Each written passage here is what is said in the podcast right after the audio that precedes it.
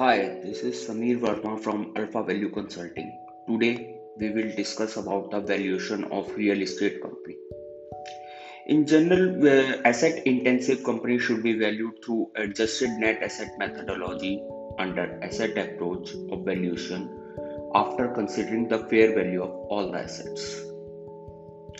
Now there is a difference in valuing an idle asset on market value basis and valuing an asset which is generating income. This is because life cycle of real estate development makes it important to understand the revenue model of real estate company. So it becomes important before doing a valuation for real estate entities to understand the cash flow generating capacity for real estate where the income approach becomes more predominant. Another factor which needs to be understood before doing the valuation is the availability of credit.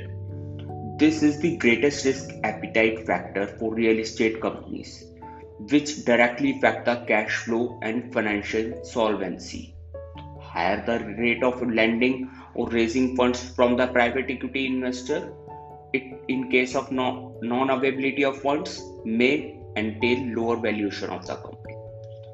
For sanity check purpose, we can look at the price to book value multiple of listed comparable companies to arrive at the equity value. There are many various laws and tax implications which need to be analyzed before conclusion of the valuation like uh, provisions of section 56 to 7b and section 56 to 10 of income tax act 1961 there are further the stamp duty implication we need to be look into.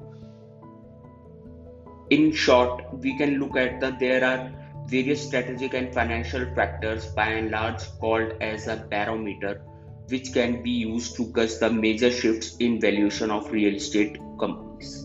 Thank you